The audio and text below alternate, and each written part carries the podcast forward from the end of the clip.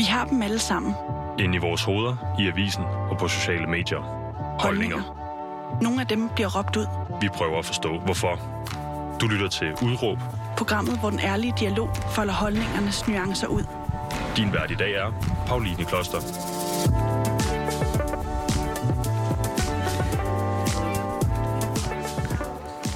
Goddag og velkommen til Udråb, hvor vi øh, skal snakke om mennesker, vi skal snakke om dyr og i samspil med naturen.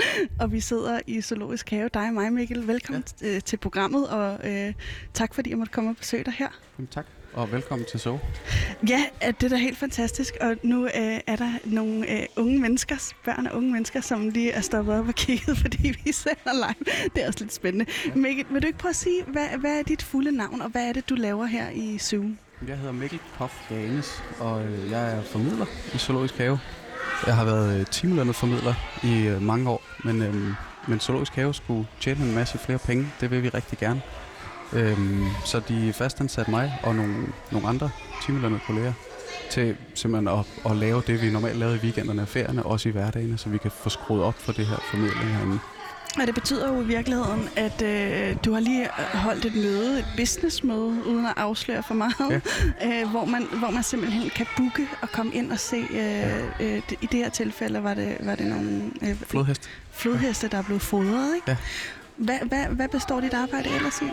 Jamen det er rigtig meget sådan nogle ting, øh, jeg laver. Øh, vi har en masse mødelokaler, man mm. kan booke, og der kan man bare komme ind for at holde sit møde i nogle fede rammer, men man kan også booke sådan nogle breakout sessions, som vi kalder dem.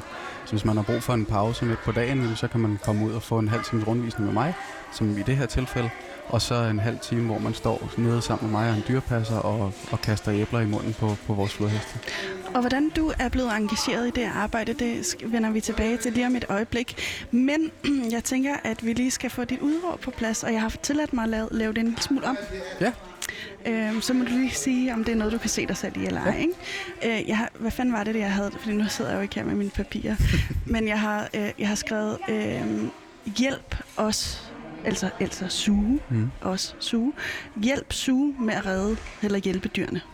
Det, det passer meget godt. Gør det Herinde det? kalder vi det. Sammen passer vi på verdens dyr. Ja, præcis. Ja. Og øh, fordi sammen, det tænker jeg sådan lidt, hvis man ikke har noget med suge at gøre, så, så, så er det jo ikke lige... Øh, altså, så gælder den der sådan fællesskabsting, ikke vel? Nej, ikke lige omkring os i hvert fald, men, men, men det er nok mange, der kan, kan ikke genkende til, at der skal passes lidt på de der dyr ude i naturen. Det, er, det synes jeg bare lyder mega spændende. Mm. Der, øh, vi sidder jo lige nu øh, ved chimpanserne. Yes. Og øh, ved du, hvorfor jeg gerne vil sidde her? Du kunne godt lide chimpanser, tænker jeg. Jeg kan godt lide chimpanser, det er en ting, men det er, det er jo en af de øh, dyr, som er tættest beslægtet på mennesker. Det er ikke et af dem, det er det dyr. Er det det dyr? Det er det dyr. Hvad, øh, hvor, hvor, hvordan er vi tæt beslægtet på det, de her dyr her? Jamen, øh, det kommer, det, der skal vi nogle, øh, nogle mange, mange millioner år tilbage i tiden. Ikke? Fordi chimpanserne også, vi har det, der hedder en fælles stamfar. Det betyder ikke nu, at der en af knægtene, der stod herovre lige før, der sagde, at aber bliver til mennesker. Det er jo ikke sådan, det foregår, at de her chimpanser, vi har herinde, lige pludselig en dag står derinde helt nøgne og er blevet til mennesker. Men det er foregået sådan, at for mange, mange millioner år siden, jamen, der fandtes der altså en abe, som ved et eller andet tilfælde er begyndt at udvikle sig i to forskellige retninger. Det sker jo og er sket mange tusind gange i løbet af, af vores planets historie, mm. i løbet af naturens Det er det, man kalder evolution. Lige præcis, det er evolution. Og den her abe, øh, som hverken var menneske eller chimpanse, altså begyndt at udvikle sig i to retninger. Den ene retning er blevet til chimpanserne, er gået ind i den afrikanske regnskov og begyndt at, at blive mere og mere chimpanse, hvor den anden retning er begyndt at blive mere og mere menneske. Øh, og der har chimpanserne også, vi har altså den samme fælles stamfar. Det er lidt fantastisk. Det er dybt fantastisk. Og også fordi, at øhm, man kan jo... Øh, nu sagde du i går, at de ikke har som sådan øhm, personlighed, men de har ja. forskellige temperament. Ja. Øh, og, og fordi det, det taler ind i sådan noget med individualisering og øh, kontraarten, som jeg også tænker, vi vender tilbage til inden længe. Men øh, en, en anden ting, jeg bliver nysgerrig på, ikke? Mm. der kan man sige noget, eller ved du, om man kan sige noget om, øh, hvor kloge de rent faktisk er, både følelsesmæssigt og, og logisk og alle mulige andre ting? Altså noget af det, man, man jo sagde var unikt for mennesker for en, ja, en 50-60 år siden, det var vores egenskab til at bruge øh, redskaber. Og det var noget, man ligesom sagde, at det her, det er det, er det der gør, at mennesker er klogere og bedre end alle andre dyr. Mm. det er, at vi kan tage en hammer og slå et søm i, og så kan vi bygge et hus. Øh, så øh, Jane Goodall blandt andet, som jo er den her øh, chimpanseforsker og naturforkæmper også, øh, hun fandt altså ud af, sammen med andre videnskabsmænd, der studerede chimpanser, at chimpanser de brugte altså også redskaber. De brugte sten til at knække nødder med. Mm. Vores chimpanser kan bruge øh, grene til, der står sådan en falsk termitbo derinde, som vi sætter en skål A38 ind i, eller noget havregrød eller sådan noget en gang imellem. Så sidder de og putter grene ned i, kommer der en lille smule havregrød på grenen, og så får de altså havregrød på den måde. Og det gør de ude i naturen, fordi de skal fange termitter i termitbo. Stikker de en gren ned i termitboet, termitterne de bider fat i grenen, og så hiver de grenen op, og så kan de spise de der termitter. Og det er jo, det er jo altså meget, det har man i hvert fald hvad kan man sige, kategoriseret som meget intelligent adfærd. For det var det, der gjorde, at vi mennesker var klogere end dyr. Det var, at vi kunne bruge de her redskaber. Men chimpanserne gør det, og der er et hav af, af eksempler på andre dyr, der også bruger redskaber på den ene eller den anden eller den tredje måde. Kraver gør, ja. Ja, de er sindssygt kloge også. Kraver er virkelig kloge. Men, øh, og dem har I ikke i fangenskab. Kun nogle, øh, nogle helt særlige der fyr, fugle, der minder Ja. lidt om, men er tre gange så store. Hvad ja, det der? vi har, vi har øh, hornravn. Det er en Ja. ja. Øhm, men lige for at vende tilbage til de her øh, dyr, ikke? Mm. Øhm, grunden til, at jeg gerne vil sidde, det var, fordi de minder meget om mennesker. Og en ting, der kan være svær at forske i, tænker jeg, er følelseslivet. Ja. Øhm, ved du noget om, om chimpansers følelsesliv? Altså, jeg ved jo, at der er stor forskel på, på, på dem herinde, øhm, på hvordan de er. Nu snakker vi lidt om det der med personlighed. Det, det er sådan lidt boglig tilgang til tingene, for det er jo ikke personer, det er chimpanser. Mm. Så derfor vil jeg hellere kalde det temperament og sind, men det er sådan lidt, det, er, Men er det en Lidt. distancering? det kan man måske godt kalde det. Øh, det. Det er måske mere et personligt valg, at, Mm. mm. øh, at jeg vil gerne have, at det skal være korrekt, selvom folk forstår det lige godt, uanset hvad. Hvorfor er det vigtigt, at det er korrekt? Det er et godt spørgsmål. Jeg vil gerne have, at det, jeg leverer, det er rigtigt, når jeg fortæller om noget. Og det er jo egentlig ikke mere rigtigt at sige personlighed, end det er at sige, sige temperament. Øhm, jeg synes bare, det passer bedre øh, at, at, at sige temperament, fordi at det jo for rigtig mange dyr handler om, at de agerer ud fra nogle, nogle instinkter. Det gør vi mennesker jo også, men vores er mere baseret på, jamen vores ops- opvækst kan jo være meget forskellig fra menneske til menneske. For chimpanser skal den meget gerne være den samme. Altså de vokser op i en chimpanseflok, så kan det være, at de lærer at bruge sten. Det kan også være, at de lærer at bruge, bruge pinden til at fange termitter med. Så, så for chimpanserne vil jeg mere kunne snakke om personlighed, end jeg ville kunne, kunne hos for eksempel løverne. Okay. Øhm, Det er jo interessant, ikke? Fordi når vi sidder her, altså en ting er, at der er en menneskerand, der bliver ved med at, at, at forsvinde forbi. Jeg tænker, der må være en eller anden grad af noget lydisolation øh, bag den her glasrude, hvor chimpanserne ligger og tager en lur i virkeligheden, ikke? ja, Eller ja, sådan, ja, de- det er middagslurstid nu for Og- chimpanserne. Og det er en ting, som er ganske ny. Øh, altså, de har altid taget noget middagslur. Det handler jo om, at chimpanser bruger, jeg tror, det er cirka halvdelen af dagen, eller halvdelen af døgnet på at, at lede efter mad. Mm. Øhm, og den anden halvdel bruger de på at, at slappe af lige så meget, de kan. I naturen, der vil sådan en alfahan som vores Enje, nu kan jeg ikke lige se ham derinde lige nu, han vil jo også skulle, skulle rende og forsvare flokken fra andre chimpanser, eller Var det ikke ham deroppe, der sidder oppe på et træ? De... Nej, det er, det er Jema, der sidder deroppe. Det er den ene af vores, øh, vores hunder lige nu. Okay. Men han har flyttet sig, Enje. Han sad der nemlig lige før. Det gjorde han. Ja. og man kan Men se, det gør de jo, de der vilde dyr der. De, De- flytter sig hele tiden. Ja, og Ja. De, men de, er, de ser også øh, ekstremt afslappet ud, Ja. ikke? Altså, der er Jo. en, der er lidt aktiv, som... Jamen, øh, det er faktisk Enje, der går rundt deroppe Er nu, det kan det? jeg se. Ja. Okay, og gør, er, han, er han generelt mere aktiv? Nej, han, er, han har været det i hvert fald. Han er, øh, hvad er han nu? Han er nok... Han er nok en, en 12 år gammel, eller sådan noget, 13 år gammel. Øhm, og, og da han, altså for en 4-5 år siden, var han mere aktiv, for der var han i sådan de der teenageår for en chimpanse, ikke? Mm-hmm. Man kan sige, aldersmæssigt, jamen, så er han nok teenager nu, men, men Okay. De der hormoner og den der teenageadfærd, som vi også ser hos teenage-drenge og piger, jamen den kommer altså lidt tidligere hos chimpanser. Så der var han mere aktiv. Altså der handlede Der det om at, at gøre opmærksom på sig selv, Mhm. mm-hmm. så damerne de synes han var lækker, og, og så han kunne få larmet lidt, så de andre drenge synes han var stor og stærk. Ikke? Okay. Øh, så der var han bestemt mere aktiv. Nu Det er han det, lidt landet i, i rollen som boss. Øh, så, Kan du sige noget? Fordi der er en chimpanse, hvis udtryk er meget... Øh, den der, der ligger der og Ja. kigger ud på menneskerne. Ja. Det, det er det, den gør, ikke? Jo. Det Jo. synes jeg er fuldstændig fantastisk, fordi en ting er, at vi kan stå her og observere dem. Ja. Det er jo øh, tydeligt at mærke, at de også observerer os. Helt sikkert. Jamen, det er Joran. Og Joran, han er vores, øh, vores lidt ældre han. Ja. Og han er det, der hedder en beta-han. Han er sådan en NG, som er alfa-han. Han er hans højre hånd. Det er ligesom ham, der, øh, der hjælper til. Øhm, og, og han har sådan set de samme privilegier og de samme ansvarsområder, som en alfa han har. Han får bare ikke lov til at parre sig med hunderne. Det er alfa kun, der får lov til det. Too bad. Yes. Og det er jo derfor, det er, er ret væsentligt at være alfa fordi det er det, det, det han og gerne vil. Ja. Jo flere hunder man kan parre sig med, jo flere unger kan man få, og jo bedre kan man få spredt sine gener. Og for Og ham instinktivt fedt. handler det jo bare om at parre sig. Hvad øh, føler han sig så som en taber, tror du? Det tror jeg bestemt ikke, for det er bedre at være en beta-han, end det er ikke at have nogen flok overhovedet. Det er bedre at underkaste sig en, der tydeligt er stærkere end en og klogere end en.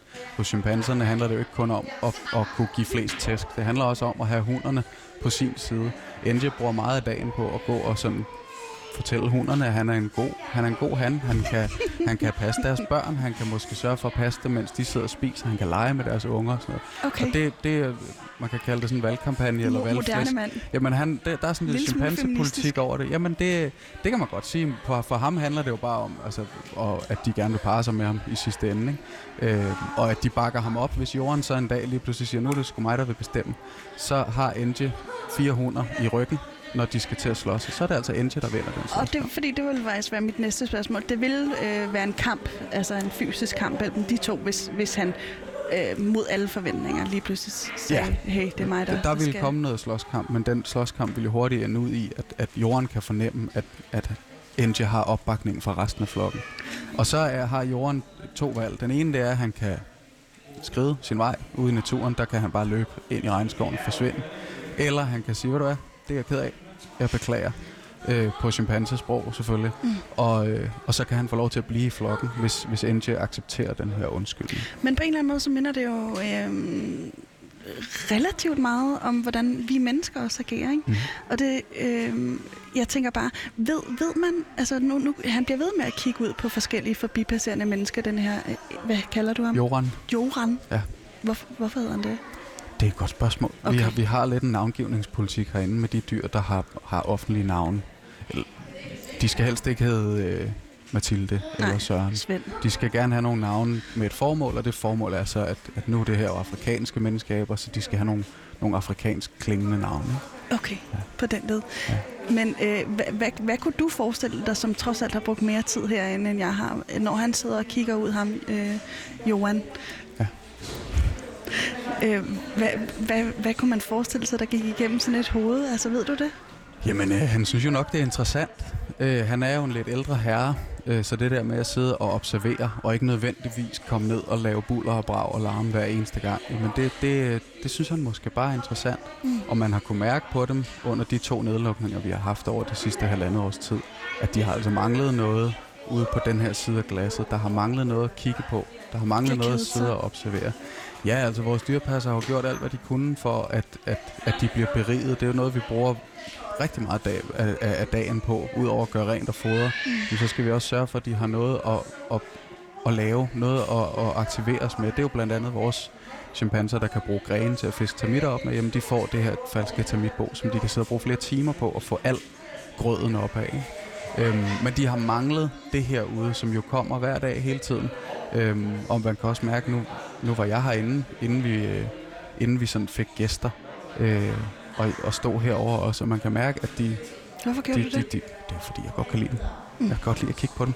Jeg synes, de er dybt interessante. Øh, og så er det også et af de dyr, der, der, hvor der kommer lidt respons. Altså man føler, man kan få en eller anden kontakt til dem ude på den anden side. Øhm, og det er jo i virkeligheden det, man også kan høre fra, fra, fra gæster, at, at hvis der sker noget, hvis de får den der kontakt, Mm. altså det kan skabe en, Mm. en helt fantastisk dag for dem, hvis der er en chimpanse, der har været henne og nærmest kigge dem i øjnene, ikke? Og fordi du kan fornemme den her kontakt hos dyret også. Føler du, de kan genkende dig nu? Er du, har du været herinde fast i syv år, ikke? Jo. Øhm, mange af dyrene. Jeg vil nok skyde på de her... Hvis jeg skulle skyde på nogle af dyrene kendte mig, så ville det være chimpanserne. Øh, jeg er jo meget over det hele, og er ikke det samme sted særlig mange dage i træk, og ikke i særlig lang tid ad gangen. Og det kræver det jo lidt, hvis chimpanserne skal kende mig, og i hvert fald få et forhold til, at ham der, han er sådan en, man kan stole på. Han er bare sådan en rigtig sjov fætter, for han kommer altid og laver ballade, når han er her. Ikke? Øhm, så man kan sige, at man vinder meget på at have sådan noget grønt tøj på, for der får du lige sådan 10 sekunder indtil dyrene finder ud af, at du ikke har mad med. Kan du fornemme det? Det kan man sagtens. Det er også et, et godt tip, hvis man skal i zoologisk have som, som helt almindelig gæst. Så tag noget mørkegrønt, sådan noget, øh, Armigrønt. noget armigrønt tøj på. Øh, så får du i hvert fald lige de der 5 sekunder, indtil de finder ud af, du er ikke dyrepasser. Du, øh, du står for længe noget glor, for, og det gør dyrepasserne aldrig. De har jo luret os lige så meget, som vi har luret dem. Ikke? De kan jo også Ej, godt mærke, kommer vi og ringler med nøglerne, jamen, så er det fordi, vi er ved at låse døren op til deres stald og skal ind og give dem noget mad. Ikke? Øhm, så det er der også mange af dyrene, der, der lurer vores vaner på den måde. Og øhm, nu skal vi jo snakke om det her med at hjælpe dyr, ikke at hjælpe Mm. dyr i dag. Og man kan jo godt få tanken, jamen er det at hjælpe, når man begrænser deres øh, plads her i så høj en grad? Og oh, der var, hvad fanden var det? Det var vores trompeterhornfugl. Okay. Ja. Ja. Og jeg havde slet ikke set, der sad en fugl derovre. Altså sådan lige øh, ud fra abeburet, der sidder der en kæmpe fugl, en sort fugl, Ja. med et gigantisk næb. Ja. Sådan en har jeg aldrig set før. Nej, de er også ret fede. Der kan man snakke om, øh, om antifeminisme. Når hun skal lægge æg, så murer han hende inde i et hul i et træ, Nej, så får hun løgn. lov at sidde derinde og lægge æg, uden at få noget mad. Og så når hun har rodet æggene ud, så får de lov at komme ud igen. Det er løgn. Det er rigtigt. Okay, Ja. Bad. Ja, Øh, men øhm, sådan foregår det altså for trompeterhornfuglene.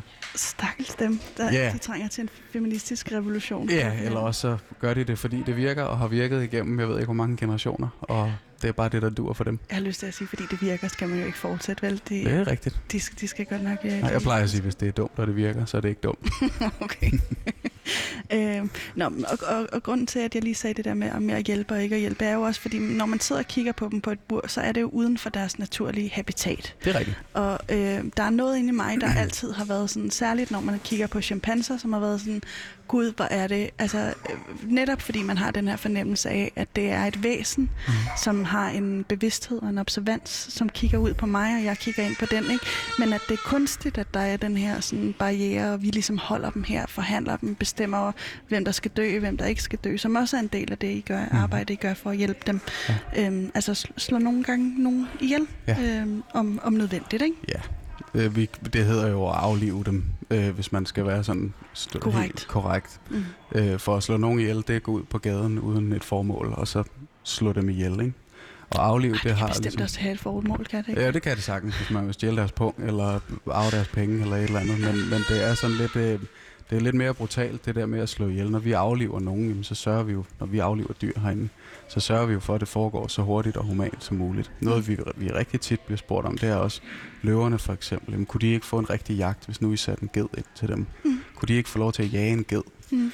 Øh, og det er der en masse sådan overvejelser i, om de skal eller ikke skal have lov til det. Og den første og den vigtigste, det er, hvis vi skal fodre en ged til en løve, så har vi også et ansvar over for geden, selvom den bare skal spises. Ligesom vi har et ansvar over for de svin, der er i vores landbrug i Danmark, de kvæg, der er i vores landbrug. Selvom de bare skal spises, så skal de have et godt liv op til de skal slagtes. Når de så skal slagtes, så skal det foregå så hurtigt og humant som overhovedet muligt. Og med så lidt smerte og stress som overhovedet muligt. Og det er det, det, det hvor, hvor jeg skældner mellem en aflivning og en ihjelslåning. Det er, at det skal foregå hurtigt og humant og uden stress og lidelse. Det, man på menneskesprog vil kalde en likvidering. Ja, det kunne man måske godt sige. Selvom jeg nu tror, at likvideringer, det har jeg også hørt noget om, at det kan være gasfolk, mens de sidder i deres bil og sådan noget. Øh, så det kan vist også godt foregå med visse mængder lidelse det, engang det, det, imellem. nu Det, begynder det også at blive spekulativt. Ja. Ikke? Men, Jo. kan, du- men kan du forstå, at jeg kan, jeg kan have det sådan, åh gud, gør man det rigtige ved at, at, Ja. at holde dem der øh, meget intelligente væsener, som er dem, der er aller tættest beslægtet på os mennesker, som jo by the way også har haft plads her i Zoologisk Have, ikke?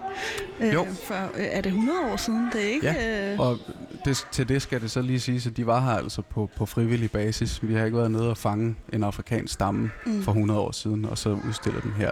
Det var gerne nogen, der kom, og vi fandt afrikanske handelsmænd i nede ved Københavns Havn. Dengang gik man jo, jeg lige vil sige, man sendte cykelbåde ned til Københavns Havn for at se, hvad, hvad, hvad handelsmændene de havde med af spændende dyr, man kunne købe ind til. Dengang hed det jo lidt et menageri. Ikke? Mm. Der var man der for kun at kigge på dyrene, og det var også et, et spørgsmål om, at København kunne vise, hvor mange dyr har vi. Prøv at se også en det er gang. også ikke? sådan lidt prestigefyldt. Lige præcis. Og der, hvis man fangede nogle... Øh, fangede, hvis man fandt nogle øh, afrikanske handelsmænd, så spurgte man dem gerne, om de kunne tænke sig at vise københavnerne, hvordan de, øh, hvordan de levede deres hverdag ud i Afrika. Og så, havde, så fik de en plads hernede i åbningstiden, uden for åbningstiden, jamen, så sov de gerne nede på nogle af beværtningerne nede på Pile Allé. Men det er jo helt... Ja. Det er helt Jeg tror faktisk, gakkelak, vi sted i vores arkiv har, øh, har nogle breve, nogle klagebreve fra nogle af beværtningerne nede fra Pile Allé, fordi de der afrikanske eller russiske eller øh, samer op fra Lapland for eksempel, der er kommet ned, jamen, de har ikke helt kunne, kunne sådan indordne sig i de so- sociale lag nede på Pilerlæg, og de kom lidt op og slås, og Kære Zoologisk Have gider ikke godt lige holde styr på jeres gæster. Øhm, så, så de har været her, og de Mm. har også fået en, en lille løn for det, og vi har også købt de ting, de havde, som de gerne ville sælge og sådan noget. Mm. Så vi har ikke, vi har ikke udstillet mennesker på andet end frivillig basis. Men, men når det kommer lykken til chimpanserne her... Altså, Jo, jo, jo. Og det, og det er jo det, der er sådan lidt... Fordi nogle gange kan jeg godt tænke, øhm, gør vi det også bare, fordi vi er så øhm, høje i hatten, og tænker, øh, vi er toppen af alle dyrearter, og nu skal I bare... Øh, altså sådan, at det er, igen er sådan lidt et power move. Ja, altså herinde, der gør vi det jo, fordi at vi ved, at vi har en viden om dyrene. Vi også, og når vi har en viden om dyrene, så har vi også et ansvar. Den viden om dyrene, den kan vi jo hente ved at have chimpanserne så tæt på. Vi har et, øh, et chimpanseprojekt, der simpelthen ind- indgår, altså det hedder geotagging. Mm. Fordi chimpanser jo, vores chimpanser herinde, der handler det meget om individerne. Vi skal, have, vi skal sørge for, at alle vores 10 chimpanser, de har det godt. Mm. Men chimpanser er stadig en del af den her øh, ulovlige kæledyrshandel. Og hvis du skal have en chimpanseunge som Seli, vores yngste, hvis du tager ham, jamen, så kommer resten af flokken efter dig for at forsvare ham. Mm. Det vil sige, hvis du skal have en chimpanse herinde, så skal du skyde ni. Og det sker ofte øh, i den afrikanske regnskov, når, man, når, når minearbejdere de for eksempel skal, skal udvide til en ny mine eller sådan noget, jamen, så, så fanger de de her chimpanser, og så sælger de dem ulovligt. Hvis vi så får konfiskeret sådan en, en lille chimpanse, så kan vi på grund af de 10 chimpanser, vi har herinde, blandt andet, Mm. og chimpanser i andre zoologiske haver, så kan vi geotagge dem. Vi kan simpelthen tage en blodprøve på dem og se på deres DNA, hvor i Afrika de hører til. For det er ikke noget, den ulovlige øh, kæledyrshandel, den registrerer, at den er taget i, øh, i et, det her, det er en østafrikansk Og man kunne chimpanse, den er forestille sig, taget at det der, er der. i høj kurs, ikke? Ja. Altså det der virkelig kan man forestille sig Jo. penge i. Så Øh. på den måde har vores chimpanser og andre chimpanser i zoologiske haver hjulpet de vilde chimpanser, som jo er under massivt pres fra den her, øh, jamen både fældning af regnskoven, minearbejde, øh, bushmeat, altså hvor man går i regnskoven, skyder noget tilfældigt for at tage det med tilbage og spise det, og så det her, den her kæledyrshandel også. De har hjulpet offrene for de her, øh, de her ting med at, at komme tilbage, hvis ikke direkte ud i naturen, så i hvert fald tilbage til et reservat, der langsomt kan hjælpe dem til at komme tilbage. Og det øh, taler ind i det næste, jeg mega gerne vil tale om, som jo er det her med, øhm, hvad I hjælper dem fra. Altså er det, er det, er det altså dyrene, ikke? Hmm. Er det for mennesker? Øh, I i øh, 99 procent af tilfældene, så ja. Der er nogle tilfælde, hvor dyr ved de tasmanske Jeg får djævle, lige lyst til. Hvor Ja. ligger de hen, de tasmanske De tasmanske djævle, de ligger lige heroppe, øh, lige uden for, for hytten her. Skal vi gå derhen? Skal vi ikke gå derover? Jo. jo. Så kan vi lige kigge på dem. Fordi det er jo... Lad os gå den her Ja. vej engang. Ja, så vi går den her vej, og nu kan jeg lige fortælle, at vi forbipasserer en hundens masse mennesker. Ja. Åh, og de svinger sig æberne ja. nu. Chimpanserne, nu, nu begynder frokostluren der, den begynder så småt at slutte, og det, jeg kan se, de stiller sig også ved, ved dørene nu. Det kan være, at dyrpasserne de er inde og gør lidt rent. Okay, det er Så, ikke fordi, øh, de skal have mad, fordi så fik jeg da lige lyst til at blive her. Ja, det kunne sådan set også godt være, men det ser ud som om, at dyrpasserne er ved at gøre rent inde i deres, øh, ja, deres bagbuer, deres træningsbuer. Øhm, Og de foretrækker simpelthen, fordi der er sådan tre øh, forskellige buer, de kan være i, ikke? Jo. Og øhm, de foretrækker altså det derude for, hvor vi sad.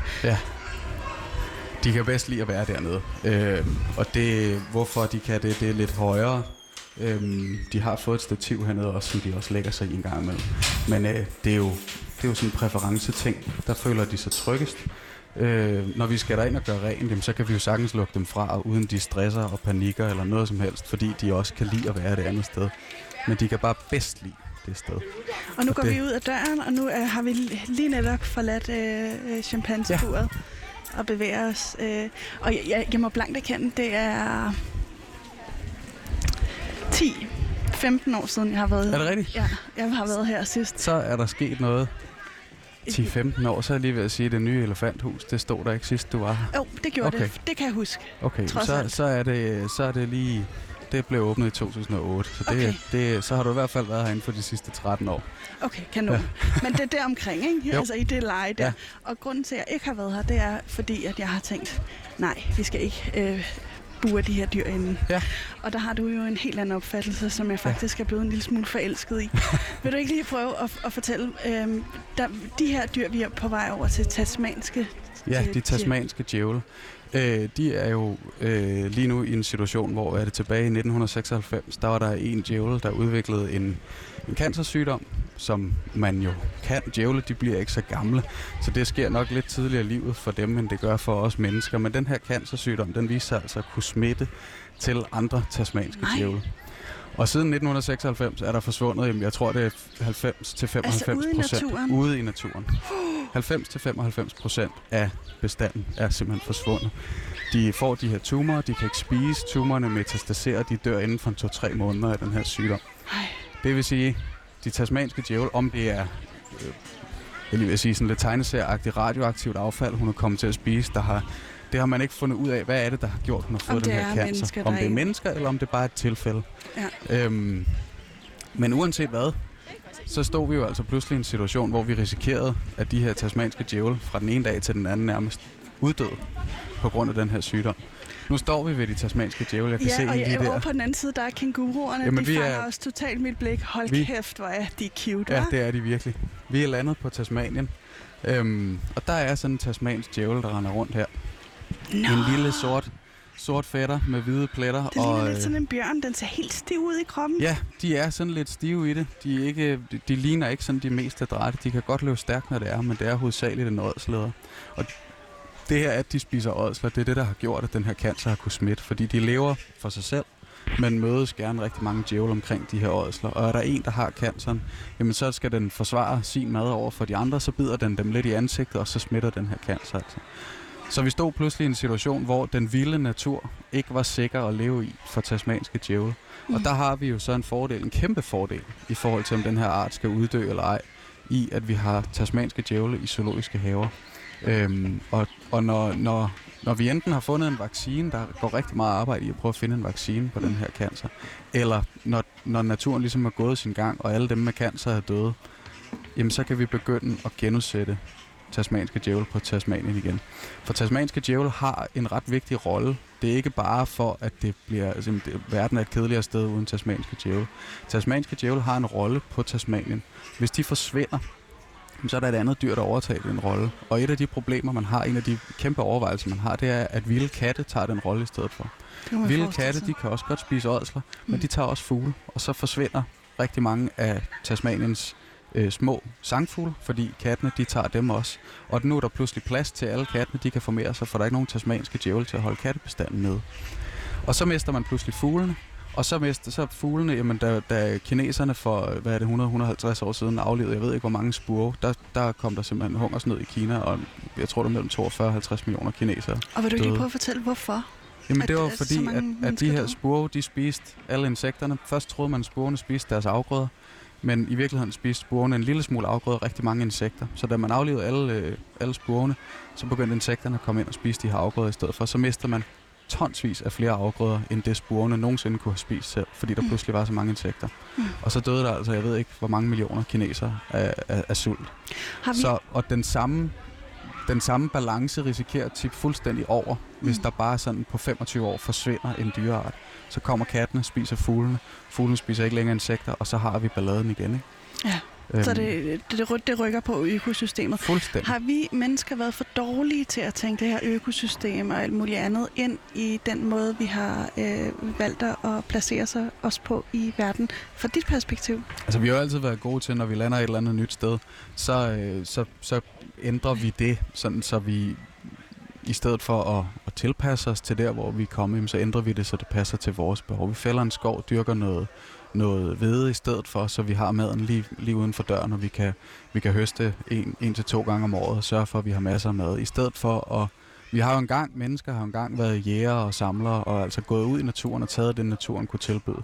Øhm, og der kan man sige, det er jo, der har det jo været nemmere, da man fandt ud af, at man bare kunne dyrke jorden. Og det har jo også gjort, det, at man er begyndt at dyrke jorden, at vi har det samfund, vi har i dag. Altså, så, så det, er ikke, ikke, det er ikke sådan en, en løftet pegefinger om, at vi skal vende tilbage til at gå i skoven og samle svampe og bær. Men, men vi kunne godt blive bedre til at, at være her sammen med naturen, i stedet for at, at fjerne naturen og så være her helt. Og det er jo noget af det, noget af det, nogle af vores projekter blandt andet går ud på. De her, jamen når man kører en billet til Zoologisk Have, så støtter man rigtig meget naturbevarelse ude i, ude i verden. Rigtig mange konkrete projekter. Øhm, og det, øh, det er jo altså, det er jo, det er jo blandt andet, det er ikke sådan en, vi, vi holder vejret og sætter os ned og siger, at menneskerne, de skal bare forsvinde. Øhm, men, men vi prøver ligesom at lære folk ude i verden, hvordan, hvordan kan I Jamen, hvordan kan I samme eksistere med naturen? Hvordan kan vi både sørge for, at I kan være her, for det skal I også have lov til, og hvordan kan vi sørge for, at, øh, at naturen den ikke går fløjten og forsvinder fuldstændig. Ja, og det er jo en af de ting, jeg også øh, har lyst til at spørge ind til, fordi udover at der er mange af de ting, øh, som I redder dyrene fra, som er øh, forårsaget af mennesker, så øh, gør, gør I jo immer væk en hel del arbejde, som, øh, som, som jeg gæster her i, i SUGE er med til at finansiere. Mm. Vil du ikke prøve at fortælle om noget af det arbejde? Jo, men altså, vi, vi hvad, har jo... Hvad, hvad, er der et projekt særligt, som du er særligt fascineret af? Der er et projekt særligt, som jeg er helt vildt fascineret af. Hvilke dyr omhandler det? Det omhandler strandtusser og klokkefrøer og praktobister. Og det er danske arter. Okay. Og det er jeg virkelig fascineret af, fordi vi jo som have har rigtig meget, rigtig lidt at gøre med danske arter generelt. Mm. Vi har rigtig meget at gøre med, jamen vi har vi har pandaer, vi har næsehorn, vi har elefanter, vi har Mens nogle rigtig... vi snakker, har du så lyst til, fordi en ting, jeg ikke har set, jo ja. klart, det er pandaerne. Men lad os gå derover af så. Skal vi gøre det? Jo. Hov, ved du hvad, jeg tror, de er gået over på den her side ja. af dig. Sådan. Øhm, vi har jo rigtig mange sådan store og ikoniske arter, for vi er også en zoologisk have, og det her med at, at sørge for, at gæster også kommer herfra med en eller anden fascination, det er også, at de kan se nogle af de store, fascinerende dyr. Øhm, men, men padder herhjemme i Danmark, det er jo vores egen panda. Altså, de er jo ved at forsvinde mellem fingrene på os, og, og er jo nogle af de, altså de, det er den mest troede dyregruppe generelt, men her i Danmark, der har vores padder det altså heller ikke for godt. Og hvis du kigger lidt ind til venstre, der har vi vores avlscenter. Der står døren åben lige inde ved siden af kænguruerne. Ja. Der går Lene og Eddie, øh, to af vores dyrpasser, de går og passer øh, strandtusser, de går og passer klokkefrøer, simpelthen til genudsætning i den danske natur. Okay. Så går de ud og snakker med nogle lodsejere forskellige steder i, i, i Danmark, og sørger for, at de er med på ideen, og så vil de gerne, øh, så får de lov til at, at få lavet og grave et, et, et nyt vandhul, eller bruge nogle af de gamle, der har været der, fjerner noget dræn, sådan så vandhullene de ikke bliver tømt, og så sætter vi, genudsætter vi danske padder. Øhm, fordi ellers så, så mister vi også vores danske padder, så har Hvorfor vi pludselig ikke strandtusser for Jamen det er blandt andet på grund af, af, altså der er mange årsager til det, men en af dem det er altså også det, det her markdræn, som man er begyndt på. Det der er vigtigt for, for mange tusser, det er, øh, det er at, at de her vandhuller, som, som de de gerne vil, vil lægge deres æg i, det er, at de, de langsomt sådan, øh, de lægger æggene, og så skal vandhullerne langsomt sådan tørre ud. Og nogle gange så tørrer vandhullerne for, for hurtigt ud, mm. fordi at der er, er magtdræn, eller dræn generelt. Nogle gange så tør, øh, så tørrer de slet ikke ud, fordi der ikke er noget kvæg, der går og, og trimmer, hvad hedder det, øh, jeg spiser alt, alt græsset og bevæksten rundt om. Øh, så vandhullerne i Danmark er blevet færre og færre, fordi at vi er blevet ja, hvad kan man sige, bedre til at passe på vores afgrøder, men det er altså gået ud over noget vild natur. Og, her og det, det, er, det synes jeg er det bedste projekt, vi har. Hvorfor egentlig? Fordi det passer på vores egen baghave. Vi har alt muligt med moskusokser at gøre. Vi har noget at gøre med tapirer i Malaysia. Vi har noget at gøre med øh, gylden løvhovedaber i Sydamerika. Vi har også nu hjælper til med pandaen også. Øh, vi har masser af projekter ude i verden. Øh, og jeg synes, hvis man skal være så god til, til de andres dyr, man må også godt øh, sådan kigge ind en gang imellem og kigge på sin egen baghave og sige, vi i Danmark er faktisk nogle af de værste i verden til at have vild natur. Vi er et af de lande, vi er godt nok små, men vi er et af de lande, der har procentvist mindst vild natur. Og, øh, og det skal vi altså også gøre noget ved. Og det øh, synes jeg er dejligt, du siger. Og nu står vi faktisk foran netop ja. pandagen. Ja. Kan du sige, hvad, nu sagde du, at I begyndte også at hjælpe pandagen. Er det i kraft af, at I har fået det her øh, panda-diplomati. Ja, jamen, vi, hjælp, vi hjælper jo Kina. Øh, jamen, vi hjælper Kina med at hjælpe pandaerne på den her måde. Mm. Øh, og kineserne har jo taget et kæmpe ansvar for øh, pandaerne på den måde. De har sagt, vi styrer avlen med pandaer.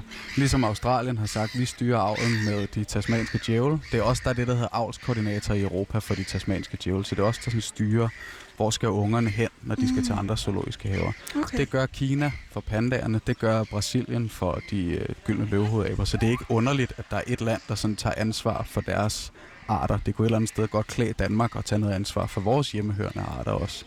Øhm, og det gør de jo så ved at lave det her, øhm, som du kalder det pandadiplomati, hvor de øh, snakker med Danmark allerede i 2010, tror jeg det var, at den her aftale begyndte at komme på plads og siger, at I vil gerne have pandaer, så skal det være sådan og sådan, og så begynder aftalen langsomt at komme på plads. Og så kommer det altså her i 2019, og jeg tror, det er omkring en million dollars i leje, vi betaler for dem hvert år. De her penge går altså 10 procent 10 til administration, det vil sige løn til dem, der kører Ja. Chengdu Panda Base, hvor de kommer fra, dem, der kører avlsprogrammet. 90 procent til, til decideret naturbevarelse, til forskning i pandaer, til opkøb af bambusskov, som, som man kan, så de pandaer, der er i naturen, kan få bedre forhold. Og Øh, hvorfor? For der er kun omkring 1800 pandaer tilbage, både i ja, og det, og i altså, naturen. men det taler jo også ind i, fordi øh, hvor, hvor, hvor, altså, er der ikke også noget med, at panda bare er øh, luddogne? Altså nu sidder den Jo, der bare lige og spiser, ikke? Øh, hygger, hygger sig lidt. Ja. Den ser virkelig, virkelig cute ud. Ja, men hun er rigtig sød. Det er Mausun, der sidder der, ja. Ja, er øhm. du sindssyg, mand. Den er, den er sød. Jo, Men de, er vil, jo. de vil ikke have sex. De vil ikke... Øh, altså, Og man kan sige, vores de har nu forsøgt to gange at parre sig, og en af tingene kan måske være, at de er lidt unge. De blev kønsmodne lige inden, altså, eller var kønsmodne lige inden første gang, de, de skulle prøve at parre sig. ikke, Så gør. han ved måske ikke helt, hvad han skal gøre med sådan en dame, der kommer og byder sig til. øhm, han skal i hvert fald lige finde ud af det. Øh, og, og vi lægger strategien lidt om for sammenlukning næste år. Og sådan noget, så vi prøver lidt forskelligt. Men, men det er, det er et, lidt, et lidt fjollet dyr på den måde, at det jo, det jo har fået smag for bambus, spiser kun bambus. Øh, 99 procent er det i hvert fald. Hvis de lige falder over en fuglerede eller nogle bær, jamen, så er de heller ikke for fine til lige at spise det. Men de spiser hovedsageligt bambus. Og der skal altså meget bambus til for at køre sådan en ja, 110-130 kilo tung Vejer den det? Ja. Den ser Øh. ikke helt så tung ud. Nej. Jeg har hørt, at vores panda er sådan lidt i den store ende. Ikke i den tykke ende, men bare lidt i den større ende af, hvad pandaer de er. Okay. Øh, både for hende og for ham, der bor over på den anden side. Øhm, men, men de skal spise de her ja, mellem 20 og 40 kilo bambus om dagen, bare for at have energi nok til at lægge sig til at sove. Og så, får de en, så sparer de lige energi sammen lidt, når de sover, og så skal de stå op, og så skal de spise igen. Ikke?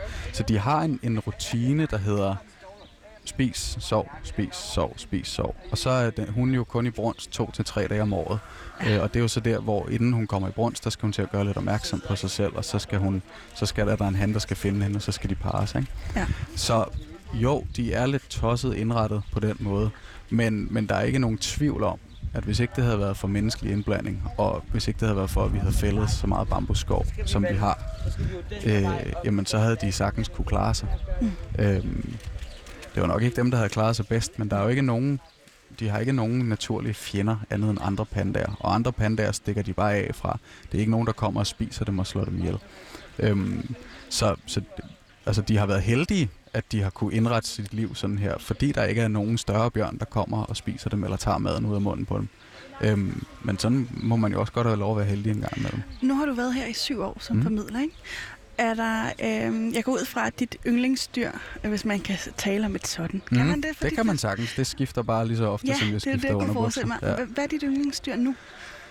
Jamen, nu har vi jo lige siddet og kigget på chimpanserne, så det vil nok være chimpanserne. Hvis Men, du så øh, skulle vælge en anden.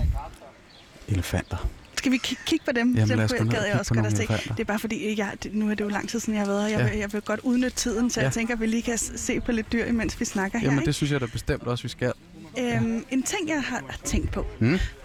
det er, øhm, at vi lige skal tale om, hvordan I er finansieret. Fordi I har det nogle ganske hårde kår lige for tiden Ja. her i, i Suge, Ja. med at, at lave alt det her arbejde, ja. som I gør for at beskytte dyrene. Ja.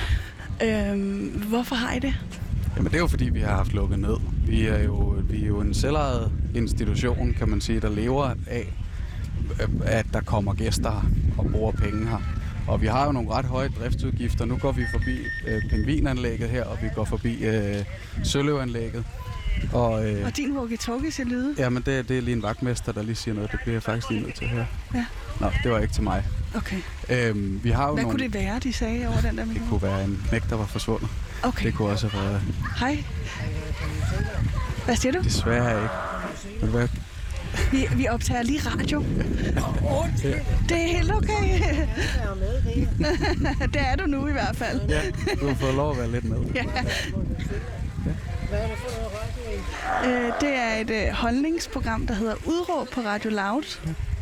Ja, men jeg tænker, at vi, fordi vi har ikke så lang tid tilbage, og vi har et lidt stramt program, og jeg bliver simpelthen lige nødt til at låne ja. den her. Det vil jeg rigtig gerne høre om. Må jeg høre om det bagefter? Du venter her, så kommer jeg ned til dig om et øjeblik. ja, det kan jeg godt. det... 10 minutters tid. det, var, det var sødt håndteret. ja, man vender sig lidt til dem, de, de gæster der. Men det er, er jo der dem... så nogle stav, stav, stamgæster? Masser. Ja, og det, det kunne jeg ja, masser. Masser. Der er, jo, øh, der er jo gæster, der kommer herind og har, har fantastisk gode forhold til dyrene, og har fulgt dem siden de var helt små. Og der er jo også nogen, der kender mere til... Altså, nu lige elefanterne, det er, jo, det er jo hele Danmarks elefanter. Der er jo nogen, der kender både Ida og Irma og vores gamle elefanter, øh, og kommer tit ind og spørger mig, hvornår var det nu, de døde, og så må jeg jo ærligt blankt erkende, det var altså før min tid. øh, så det, det kan jeg altså Hvor ikke gammel er du? Jeg er 29. Okay. Ja. 91 så? Ja, nej, 92. Åh, oh, det er også. Ja. øhm, ja, men nej, for lige at vende tilbage til det der med, øh, med altså vi, vi bliver jo drevet af vores, vores gæsteindtægter. Og når vi har lukket i to måneder, så får vi jo øh, altså så får vi jo ikke nogen gæster ind, og vi har stadig det her meget høje driftsbudget på rensningsanlæg og isbjørnene på jamen, foder til dyrene og altså så, så det, er, det, det er derfor det, at, at vi har haft altså det er lukningen, der har gjort, at vi er kommet lidt bagud på det. Ikke? Ja, og ja. hold da op nu, øh, som om min mikrofon her er skruet op. Er jeg også høj i din her? Nej, det er okay. godt. Øh, Vito siger, alt er godt i ja. mine ører. øhm, ja, og, og hvad, giver det jer udfordringer, hvis I ikke kan opretholde et budget, som, øh, som på en eller anden måde øh, er godt? Altså det, det i, i for sidste ende... For helvede, hvor har begyndt at lugte nu. Ej, det er dejligt duft, ikke? Synes du det? Ja, det er det. Det er det altså. Det lugter af lort. ja, det er det nok også. Der kommer gerne 600-800 kilo elefantlort på en weekend. Så, ja. Øh, jeg kan så det er der masser af. gage af den her mm. uh, lugt. Du kan det, godt lide Ja, men jeg kan virkelig godt lide den. Det er som Hvorfor kan ind, du godt lide det er som at gå ind i en stald. Det er dejligt friskt. Og det vidner om, at der er nogle, øh, nogle labre dyr, der står her.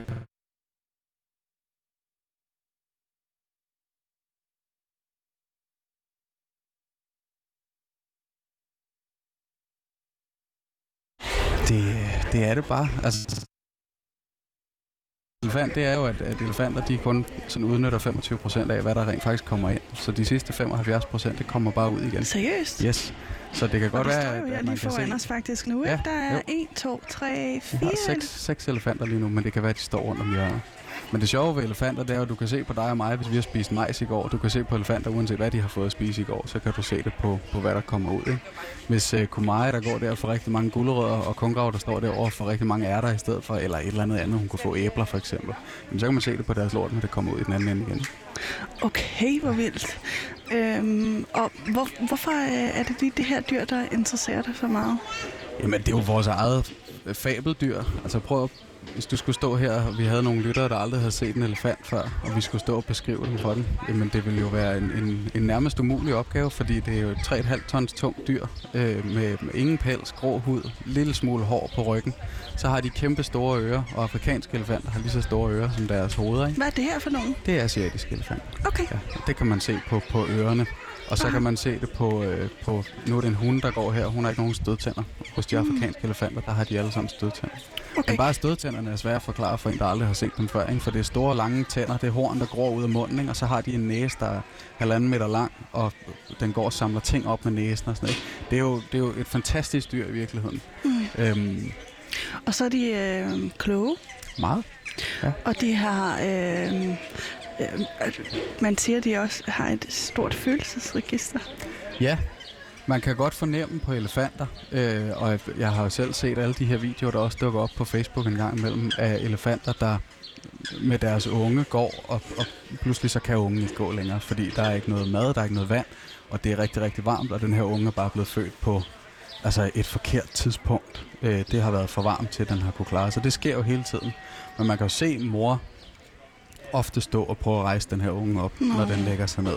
Man kan også se, at hun følger ikke lige så meget med resten af flokken, efter den her unge har lagt sig ned, og måske er død, måske er, er tæt på det. Øhm, så ja, der er altså, øh, der er altså noget, noget, der spiller ind i forhold til, til de her følelser. Ikke? Man Og der har man i mange år i biologien som lidt afvist, at dyr overhovedet skulle have følelser. Men Ja. ja. man, man er, det har været sådan totalt tabu at sige, at dyr de har noget som helst form for følelsesregister. Øhm, det er altså ved at vinde lidt, lidt indpas igen i, at det er noget, der skal forskes i, og noget, der skal kigges lidt på. Og øh, man har jo faktisk også sagt, at de kan græde, elefanter. Er det en skrøne, tror du? Det har jeg aldrig hørt i hvert fald. Øhm, det, det, det skal jeg ikke lige kunne sige. Så lader vi den stå ud i Ja. det åbne. Så kan folk lige google den. Man Men- kan stadig få nye spørgsmål selv efter syv år herinde, så det er fint. Øhm, der, er, der er jo det, det med, øh, nu, nu har det her, det, jeg har ikke set den her, øh, hvad skal man sige, elefantbur, hedder det det? Det hedder et anlæg. Det hedder et anlæg. Ja. Fordi det ikke er et bur, men Ja. et anlæg. Klart. Ja. Men øhm, det, det tidligere anlæg, det var mindre, og øhm, ikke helt så mange faciliteter ligner det umiddelbart. Bestemt ikke. Det gamle, det gamle elefanthus stod jo der, hvor pandaerne de bor nu. Det var bygget i 1914. I 1914 var det det ypperste, du kunne få inden for elefanthold. Men 1914, det er altså også, jeg har været 27 år, 100, 107 år siden nu. Ikke? Mm. Øhm, så da det, blev, da det her blev åbnet i 2008, der havde det gamle elefanthus været uddateret på elefantpleje i mange år. Ikke? Ja. Øhm, så de har, de har bestemt fået det bedre. Det, den, det bassin, du kan se, der går hele vejen rundt om deres anlæg, det er så dybt, at de voksne elefanter faktisk ikke kan bunde der, hvor det er dybest. Så de Det jeg kan komme ned og, og få badet sig helt, og de kan hygge sig, og de kan få lov til, at de har plads til at gå sammen som flok alle døgnets 24 timer. Ikke? De bliver ikke lukket på stald og i bokse om aftenen, når de bliver lukket ind. De får lov at gå sådan her og vandre rundt, som det passer dem. ikke? Og så går vores opgave jo, så vores berigelsesopgave går jo ud på, at de kan trives sådan her sammen. Og så går den ud på at sørge for at, at opfylde deres naturlige adfærdsbehov. Og et af de behov Så er godt jo, som muligt. Ja, ja, så godt som muligt. Ja. Og en af de elefanter, en af de ting elefanter skal have mulighed for, det er at lede efter mad i de her ja, 14, 16, 18 timer i døgnet, ikke? Mm. Fordi de skal jo gå og fylde deres maver hele tiden. Og det er jo et spørgsmål om, at vi så bare lader være med at fodre dem med en bunke på 100 kilo grønt om, om morgenen, Mm. og så en bunke igen om aftenen på 50 kilo. Så får de det, de skal have, men så er de kun et par timer om at spise op. Ikke? Okay. Så vi går jo hele dagen og kaster, eller vores dyrepasser går hele dagen og kaster æbler og kiks og alt muligt ud til dem, som ikke rigtig indgår i det her foderregnskab. Øhm, det, de, det, de lever af, det er græs og grene og blade og hø. Men, men de her kiks og de her øh, æbler, det er simpelthen ren berigelse. Det er stadig noget, de skal gå og lede efter, noget de gerne vil spise, og noget de gerne vil bruge tid på. Men det gør, at vi kan fodre med, med rigtig, rigtig meget og sprede fodret så langt ud som overhovedet muligt. Og, Så at vores elefanter faktisk, når de går her, jamen, så er det ikke bare fordi, de vandrer. Det er faktisk fordi, de leder efter mad. mm. Ligesom de vil gøre ude i naturen. Okay. Øhm, tidligere, der øhm, kan jeg huske, at øh, en af elefanterne stod nærmest og gik i cirkler omkring sig selv. Ja. Kan du huske det? Øh, ja, altså... Fordi du er vokset op lige her omkring ja. Valby, ikke? Ja. eller i hvert fald Jo. har haft nogle år her, Ja. og kom rigtig meget i zoologisk Ja. have, og har også været med til at vække din egen interesse Ja. for dyr Ja. i en tidlig alder. Ikke? mm, En interesse, som jo kun er udviklet til, du står her i Ja. dag. Mm, Kan, men kan du huske det? Ja, ja, men vi, vi har haft elefanter, der har altså stået og, og gjort det, man kalder væve. Det ser man jo også hos heste i dag. Altså, Ja, at, at hvis du ikke kan passe ordentligt på din hest, hvis den får lov at stå i en boks i 3-4 dage, inden du kommer ud og rider på den, jamen, så begynder en hest også at stå og væve sådan frem og tilbage og svinge med hovedet. Og, og har det set er, det hos løver, ikke? Jo, løver kan man også sagtens se det hos. Du kan i virkeligheden se det hos alle dyr i alle zoologiske haver, hvor den, den zoologiske have ikke formår at opfylde dyrets behov. Mm. Fordi det er en, det hedder stereotyp adfærd. Det er en reaktion på, at jeg har et behov lige nu, som jeg ikke kan få opfyldt. Det stresser mig, det frustrerer mig. Øh, og så den her stereotype adfærd kommer så som, som et, et naturligt respons. Når, når en elefant laver stereotyp adfærd, så udløser det en masse endorfiner. Så den bliver faktisk glad af det. Så en elefant, der står sådan i 10 minutter, det er måske bare for at koble af. Jeg plejer at sammenligne det med at komme hjem efter en lang arbejdsdag og lægge sig på Gør sofaen. de det stadig? De kan godt finde på at gøre det. Vi, vi, jeg har Men ikke set, ikke, jeg har det ikke set det hos vores der var trigget af noget stress? Jo, men den kan også komme af kortvarig stress. Okay. Hvis, hvis vi tager, vender tilbage til, at du kommer hjem efter en lang arbejdsdag, du lægger dig på sofaen, og du zapper, dengang der var Flow TV, zappede gennem 50 kanaler. Du så ikke noget, du ledte ikke efter noget specielt, du havde ikke set, der skulle være noget i fjernsynet lige nu her, hvor du kom hjem. Du zappede bare. Mm. Og så når du har sappet alle 50 kanaler igennem og kommet til den, den, tilbage til den, du startede på, så tænker du nok godt, nu må jeg også hellere se at komme i gang med at lave noget aftensmad, for ellers så får jeg ikke noget at spise. Og så er du kommet ud. Det, er jo, det, det vil jeg bestemt karakterisere som en stereotyp adfærd, for du har brug for lige at koble fra. Du har brug for at få stresset af, men du har ikke brug for en lur. Så det er sådan en mellemting, og elefanter kan gøre det samme. Hvis, jeg har ikke set det hos vores elefanter i, i mange år, synes jeg, hvis, når jeg sådan lige står her og tænker efter. Men der er nogle dyr, man kan se det hos, hvor den her stereotype adfærd, den kommer. Og man ved, at de bliver glade af det. Det, der så er farligt, det er, hvis de hypnotiserer sig selv så meget og bliver afhængige af den her stereotype adfærd. Mm. Hvis de ikke kan blive glade uden den, hvis de ikke kan få endorfiner uden den her stereotype adfærd. Og hvis de går, lad os sige, den her elefant, du nævner, der, du, du har set gå i cirkler. Mm. Hvis den går i cirkler hele tiden, venstre om, venstre om, venstre om, jamen så slider den kroppen skævt. Hvis man har hest, så ved man også, når man rider den, så skal man ride både højre og venstre volte, for at den kan ride både med uret og rundt og mod uret rundt, for den slider kroppen sådan jævnbyrdigt på begge sider. Og det der stereotypi, det bliver rigtig farligt, når en isbjørn for eksempel går i fire timer det samme sted, det samme sted. Dyrpasserne, de klapper af den, de kaster mad ud til den, den bliver ved med at gå, for så er den kommet ind i sådan en dyb, dyb trance. Ligesom en teenager, der sidder og scroller ned over Instagram. Det er heller ikke til at komme i kontakt med overhovedet. Men så er den kommet i sådan en fuldstændig dyb trance, hvor, hvor altså, der er ikke noget, der kan vække den fra det her. Men det, det, det, gør, det, det ser farligt. man vel ikke i naturen, vel? Man kan sige, at en isbjørn i naturen, der står jo i alle lærebøgerne, at den kan gå 80 km for at finde sit næste måltid mad. Mm. Og så kan man spørge sig selv, hvor mange af de 80 km er alle lys tændt på første etage. Mm. Øhm, så isbjørn er et dyr, man har nogle udfordringer med i zoologiske haver øhm, med hensyn til det her stereotypi. Men det er også fordi meget af den her stereotypi, den kommer af noget naturlig adfærd, at en isbjørn skal gå langt. Og i en zoologisk have kan den bare ikke gå særlig langt, før den møder en væg. Der er det så vores opgave at sørge for, at den ikke kan gå den samme rute hver dag. Mm. Og det er jo en form for berigelse, hvis vi går ind med et stort, lad os sige, den store træstamme, der ligger derovre. Nu har elefanterne haft den i et par måneder. Så lægger vi den sgu ind til isbjørnen midt i det hele. Så kan isbjørnen ikke gå den samme tur, som den gik i år. Så er den nødt til at gå en ny tur. Og så stopper vi stereotypien i at blive en farlig vane, hvor den går den samme tur, fordi det er den Kan de ende med at slå sig selv ihjel på det? Nej, det, det, er ikke, det er ikke livsfarligt, det, men det er sådan liv og førlighed. Altså det er førlighedsfarligt, fordi du risikerer at få en isbjørn, der er helt slidt og begynder at halte skråt, fordi højre forben og venstre bagben bliver mere slidt end det andet kryds. Øhm, så kan du også risikere, at de, de ikke spiser alt det, de skal, og den taber sig uhensigtsmæssigt. Så i sidste ende, så så er det farligt, hvis, hvis det ikke bliver taget ordentligt hånd om. Ikke? Og det er ikke alle zoologiske haver, der kunne finde på at lægge den træstamme der, som vi står og kigger på os to nu, ind til en isbjørn. Der er mange steder i verden, hvor dyrene har det knap så fedt, som de har det her.